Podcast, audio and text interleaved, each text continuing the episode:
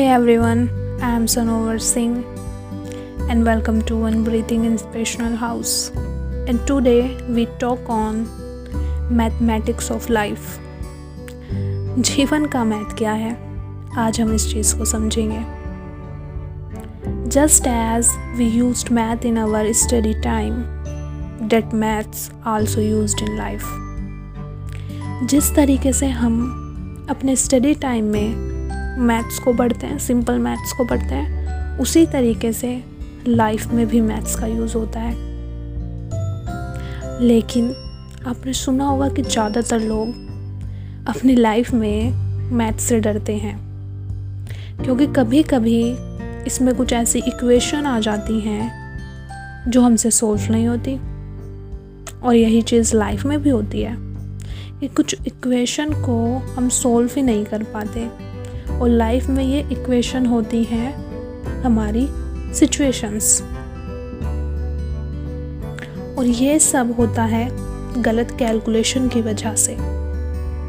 Simple maths में तो हम सम्स को सॉल्व करने के लिए कुछ रूल्स का यूज़ करते हैं. जैसे अगर आपको ऐड करना है तो उसके लिए रूल्स अलग हैं. सब्ट्रैक्ट करना है उसके लिए भी कुछ रूल्स अलग है, या कोई भी इक्वेशन हो, जैसे डिवीज़न या मल्टीप्लिकेशन उनके लिए कैलकुलेशन अलग है।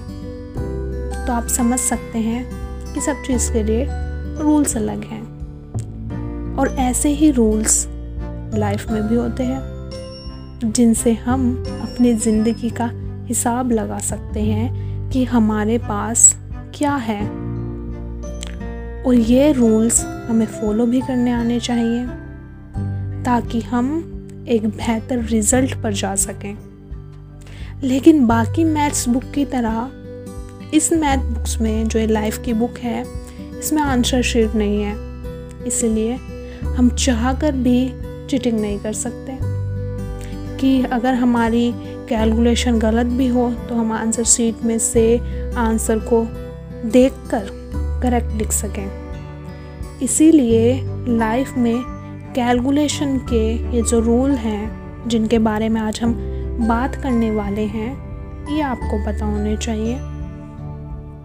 भले ही आप इनका यूज़ ना करें। और एक ख़ास बात और है कि ये पावर केवल ह्यूमन बींग्स के पास है। बाकी किसी और लिविंग बींग्स के पास नहीं है। So we are the most different इसीलिए अपने गॉड को थैंक यू बोलिए।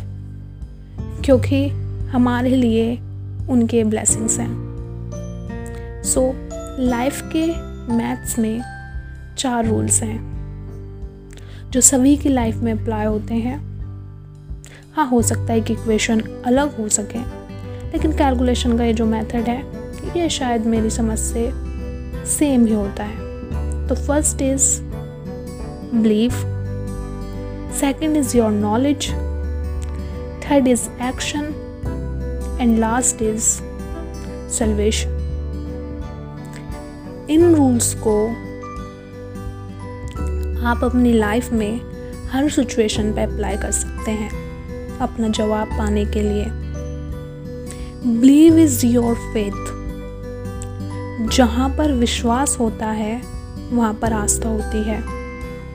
इसलिए अगर आप किसी काम को शुरू कर रहे हैं तो उसको शुरू करने से पहले उसके साथ जुड़ना is very important second is knowledge knowledge is like a sense समझ होनी बहुत ज़रूरी है। सही क्या है, गलत क्या है, ये पता होना बहुत ज़रूरी है। और अगर आपके पास दो चीज़ें हैं, उनके बीच में क्या डिफरेंस है ये चीज़ भी आपको पता होनी चाहिए।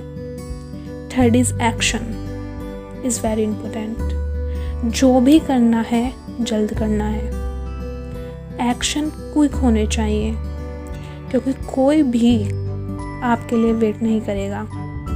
ना ही आप किसी के लिए रुकने वाले हैं। That is truthful truth and last is solution जिसे हम अपनी आम ज़िंदगी में मुक्ति या मोक्ष कहते हैं। लेकिन डरने की बात नहीं है। यहाँ पर सेल्वेशन का मतलब ये नहीं है कि सबको छोड़कर आप चले जाएँ।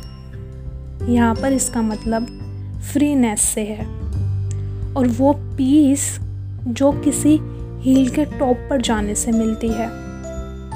जहाँ पर आपका सारा काम जो है वो पूरा हो जाता है और आप एक बेहतर रिज़ल्ट को पा लेते हैं उस टॉप पर, जहाँ पर जो क्लाउड हैं वो बिल्कुल वाइट कलर के हैं, आसमान एकदम साफ़ है, उस तरीके की शांति आपको वहाँ पर महसूस होती है।